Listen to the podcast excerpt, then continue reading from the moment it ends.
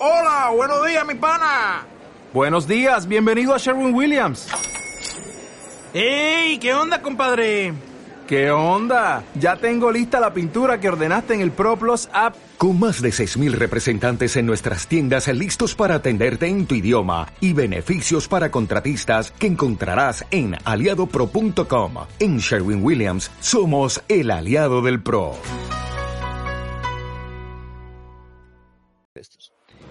Vale, pues eh, avanzando al siguiente punto, que va a ser ya la entrada en combate ya por fin que, de la División Azul, que además es curioso porque se va a producir en una fecha muy curiosa en torno al 12 de octubre, que también tú reflejas en tu libro cómo van a decir, mira, esto es el destino. Sí, sí, sí. Bueno, mira, las eh, creencias religiosas eh, a día de hoy, evidentemente, eh, no están en su mejor momento pero eh, en este momento eh, la gente de, de, la España, vamos a decir, la España nacional, eh, está presa de un fervor religioso tremendo. Todo lo ven en clave religiosa, ¿no? Entonces, el hecho de que los primeros, la primera entrada en, en, línea de fuego sea un 12 de octubre, les va a parecer un acto, una prueba del destino. Esto lo van a ver, lo van a estar viendo a lo largo de toda la campaña, ¿eh?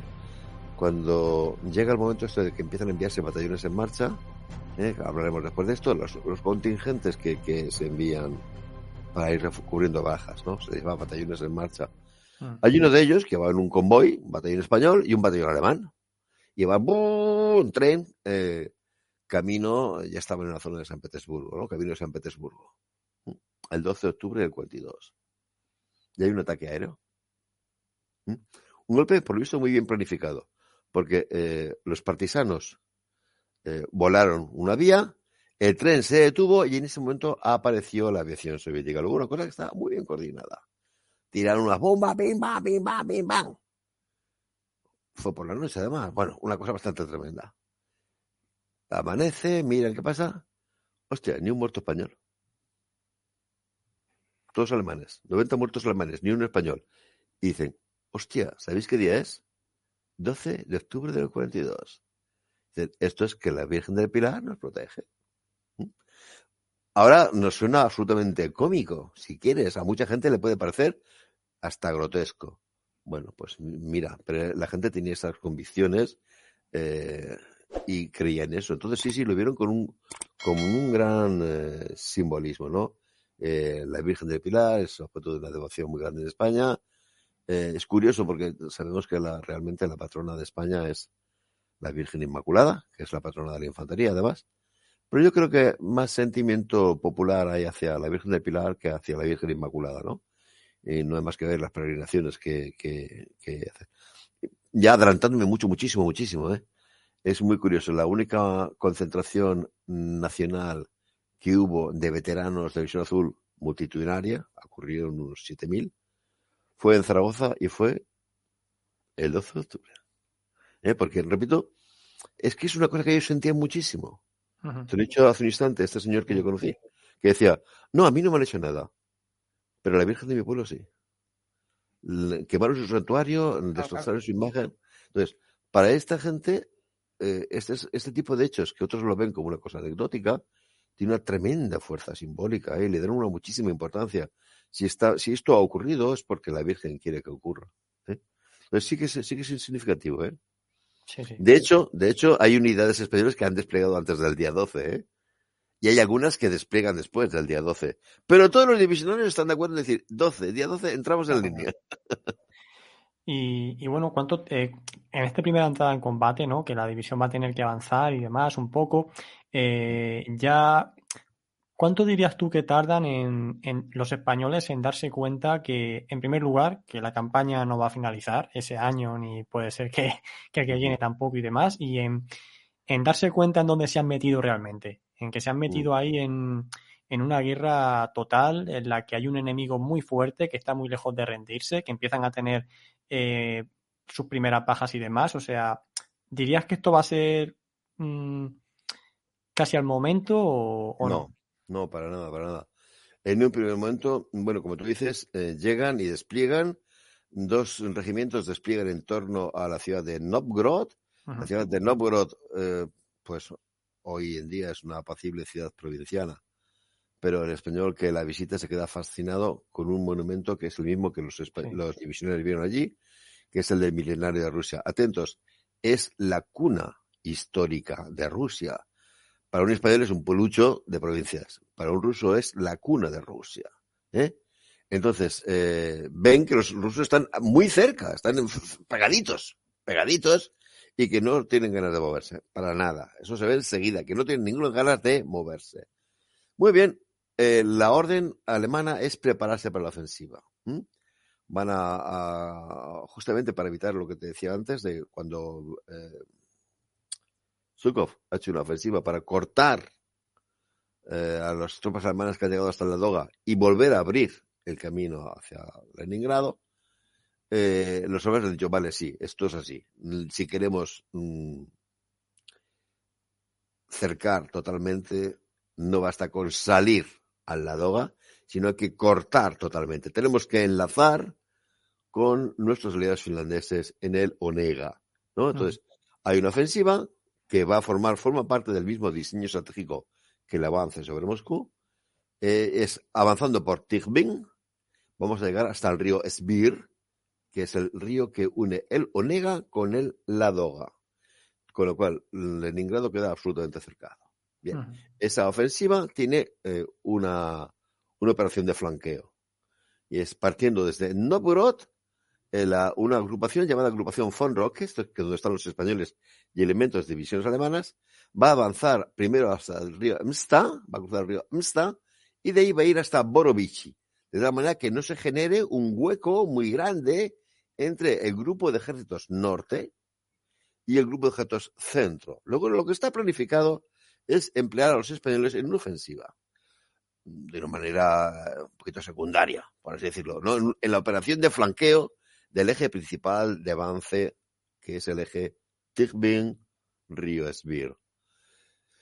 Hombre, no se le podía eh, asignar una función más importante, después de todo es una, es una división bisoña, Claro. no, no le demos más vueltas, ¿no?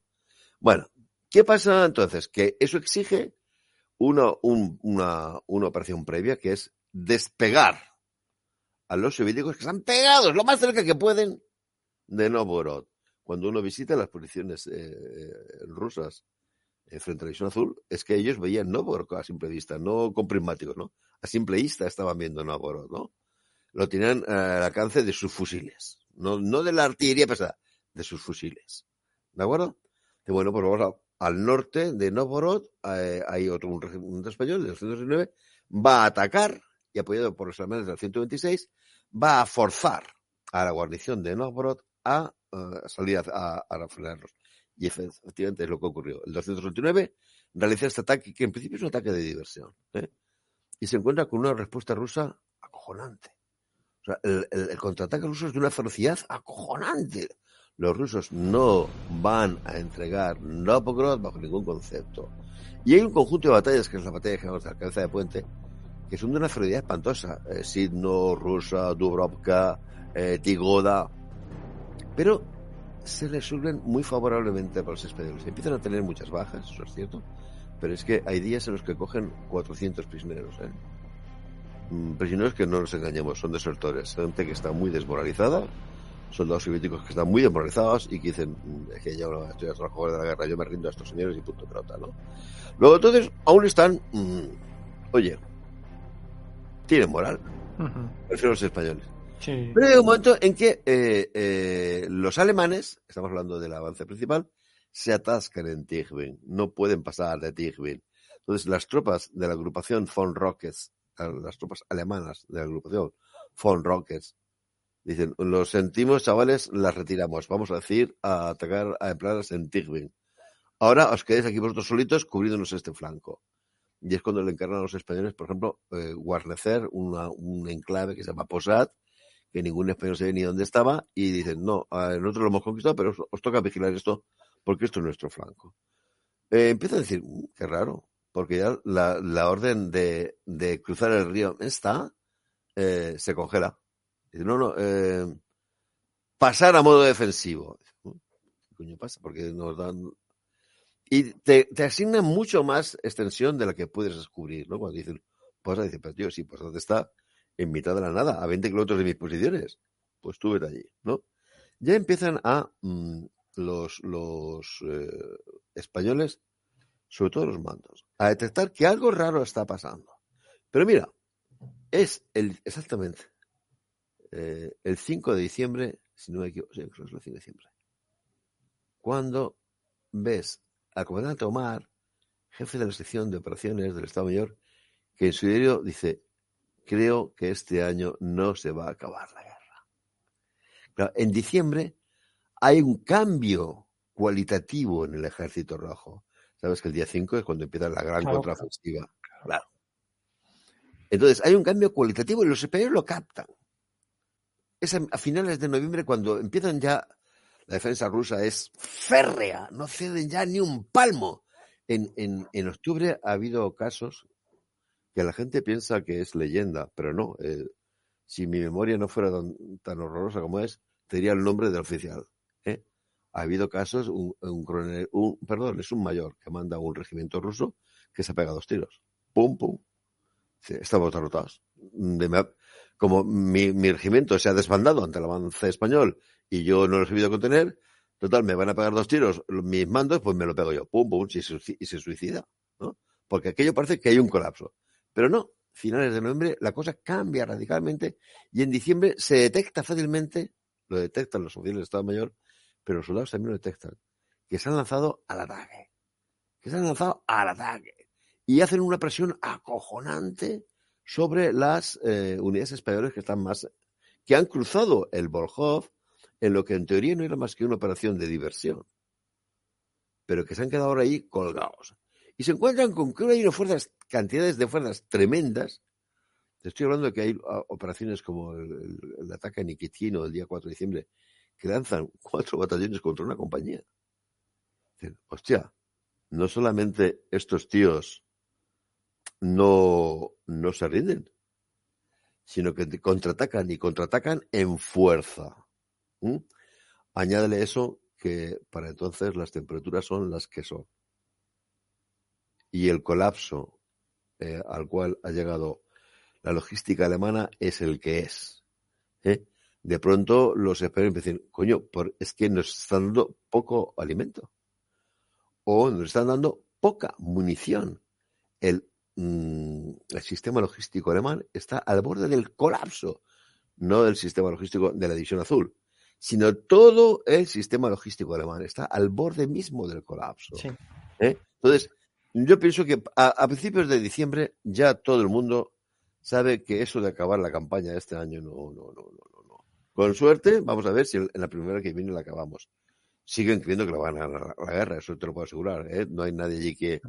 Pero eh, las bajas son tremendas, muchas por acción del fuego enemigo, muchas porque el, el, el tiempo es horroroso. Hay un montón de bajas, ya lo sabes, de sobra, son las que más llaman la atención eh, por congelaciones. Sí, sí, sí. Pero no, no nos engañemos, la mayor parte de bajas no son por congelaciones, tienen que ver con el frío. Son enfermedades respiratorias. ¿eh? Eh, neumonías, pulmonías, eso es a cascaporrillo, ¿no? Porque hace un frío horroroso, un frío horroroso y se está combatiendo en condiciones que, bueno, como para, para esta época, todo el mundo, me refiero, a- cuando digo todo el mundo, me refiero ahora a los planificadores alemanes, anda por, por hecho que la tropa ya va a estar en ciudades conquistadas, Claro. se va a estar alojando en casas y va a tener eh, estufas. Y lo que te ves son viviendo en un búnker bajo tierra a 10 tíos eh, que no tienen eh, comida caliente más que cada dos días, que no que si calienta en el búnker con fuego se, están- se asfixian unas condiciones espantosas. O sea, no se produce el éxito militar esperado. El enemigo contraataca con una fuerza increíble. La temperatura es horrorosa, no, lo siguiente, que es que hay que haber estado a 40 grados para saber lo que se siente. Es una cosa, una sensación espantosa. Yo tengo la, la suerte de, de haberla experimentado porque durante muchos años he hecho alta montaña y sé lo que es eso, ¿no? Y, y eso es, es inhumano, es inhumano. No, no te puedes imaginar lo que es eso. Entonces, el, el, el, el colapso es eh, tremendo. ¿eh? Así que cuando los alemanes dicen el día 7 de diciembre, eh, dan la orden de que las eh, tropas alemanas que han alcanzado su punta de lanza, han alcanzado Tirgbin, inicien el movimiento de retroceso, eh, le dicen a los españoles, podéis volver a la parte mm, occidental del Volkhov. Ya no hace falta que estéis en esta misión de protección de flanco, porque nos vamos a retirar todos, ¿no? Y atentos, la orden se da el 17 de diciembre, ¿sabes lo que es el día 8? El día 8 es la Inmaculada. Claro. Entonces, eh, esa orden que va a salvar a los batallones de infantería que han operado al, al este del Volkhov, eh, es el Día de la Inmaculada. En todo el mundo, más o menos, como acaba de ser hace dos días, quizá mucha gente recuerde el milagro de Empel, ¿no? El milagro de Empel, que es eh, eh, la razón por la cual mm, eh, la Virgen Inmaculada es la patrona de la infantería española. Pues muchos ven en de- esta hecho, ¿eh? Y de mi, y de mi pueblo. Ah, sí, no lo sabía. Pues muchos ven en este, en este hecho en que el 8 de diciembre eh, se replieguen a, a la orilla occidental, ven otro ejemplo de, una intercesión ma- mariana, ¿no? De, que la Virgen les está protegiendo, ¿no? A eso sí, vienen muy cabreados, que vuelven muy cabreados, las bajas han sido tremendas, los batallones que han operado al frente en el, la orilla oriental han bajado sus efectivos combatientes eh, normalmente de 600, 100, 125, 140 hombres, montones de heridos, enfermos, muertos, mutilados, mm, mm, Mm. Muy, muy, muy quemados con los alemanes, muy quemados con los alemanes porque le piden eh, fuego de protección a alemanes, los alemanes dicen que no, que no hacen fuego, serán cabrones. Y lo que no saben es que no tienen- los alemanes no tienen, no tienen, no tienen munición. El colapso que hay de la, de la logística alemana es tremendo. No te puedes tú, por ejemplo, ni imaginar. Es muy curioso manejar los textos suyos. Muchas cosas que dicen son auténticas tonterías, son errores, no, no, no tienen ra- razón de ser, ¿no? Pero sí que refleja muy bien el estado de ánimo. Las mayores quejas que tienen soldados españoles en sus diarios a la altura de principios de diciembre, ¿saben cuál es? Que no les llega correo de España. En este momento llegar una carta que te llegue de tu madre o de tu novia es para ti más importante que comer o más importante que que te den cintas para el MG. Y no llega. ¡Qué cabrones los alemanes! Lo que no saben los, los, los españoles es que todos los- están todos los trenes ferroviarios, todos los eh, convoyes alemanes de ferroviarios colapsados en las estaciones de Polonia, no consiguen pasar de Polonia a Rusia, porque de todas cosas hay metros y metros y metros y metros de nieve en las vías férreas rusas y no consiguen, no consiguen hacerlo circular, ¿no? Pero eh, es muy curioso, es muy curioso. Mm, Y sin embargo, pese a los soviéticos lo tienen clarísimo. En la retirada cogen a un cierto número de prisioneros y les interrogan y los ven. Dicen, pero tío, si van vestidos con harapos. Van vestidos con harapos. No tienen munición. Ya está, tío, vamos a atacar. Ahora mismo, en cuanto, en cuanto terminemos de, de redesplegar, atacamos por los españoles y pasamos. Esto va a ser, vamos, un, un, un coser y cantar, ¿no? Y de hecho, si no pasan ni, ni 10 días del momento en que los españoles se repliegan al oeste, al Volkhov, no pasan ni 10 días antes de que estén los soviéticos lanzando ataques contra toda la División Azul para cruzar al oeste ellos, al oeste del Volkhov. Y ahí se produce otra especie de milagro.